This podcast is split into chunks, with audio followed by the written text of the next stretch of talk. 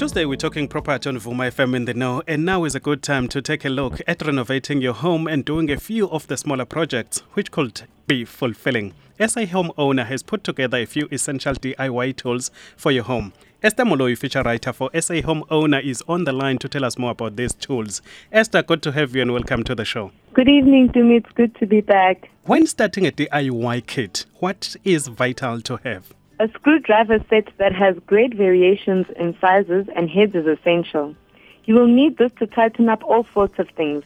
Always aim for a set with magnetic tips and easy grips, as that will help making screwing and unscrewing much easier. And what other tool is essential as the screwdriver? A claw hammer.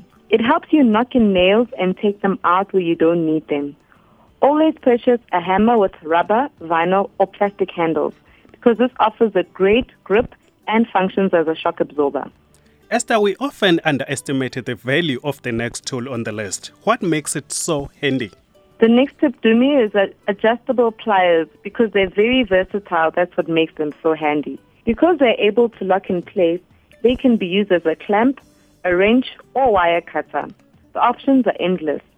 Their multifunctional purposes make them an important tool for any DIY project. When it comes to measuring instruments, which one do you suggest we use? Correct measurements are very important, especially when you engage in DIY projects. A good builder's tape measure will help you make the precise measurements that will eliminate any errors. These days, you even have digital tape measures. I see. C- can you suggest a tool that will assist with alignment, especially for when you want to hang up paintings and photos? A level is very important to me. Laser levels allow for hands-free leveling, which ensures that wall mirrors and wall-mounted plasma screens are perfectly straight. Some smartphones also include a level in the form of an app, but for those who still prefer using a physical tool, a laser level is the way to go. But again, do you recommend a utility knife? Yes, I do. A sharp utility knife is a must.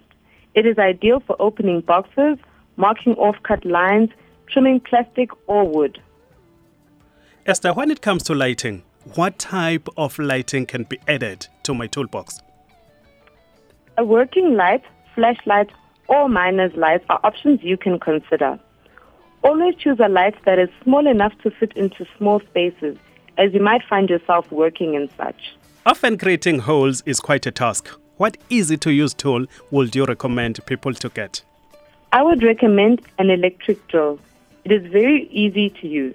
Cordless drills are convenient, but the battery replacement can be quite costly. A corded electric drill is a cheaper alternative. This tool comes in handy when you just want to fit in a set of blinds or curtain rails by yourself. And for the tough materials that often need to get cut, what can we use? A hacksaw has the ability to cut through wood, plastic pipes, and through thin metals.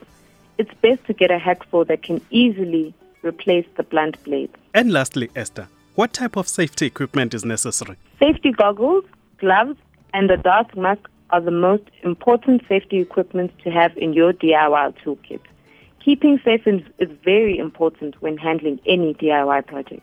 Thanks, Esther, for sharing the tips with us tonight. Thank you, Dumi. Have a good evening. Thank you. That was Esther Moloi, feature writer for SA Home Owner. For this and more, visit our website, vumafm.co.za.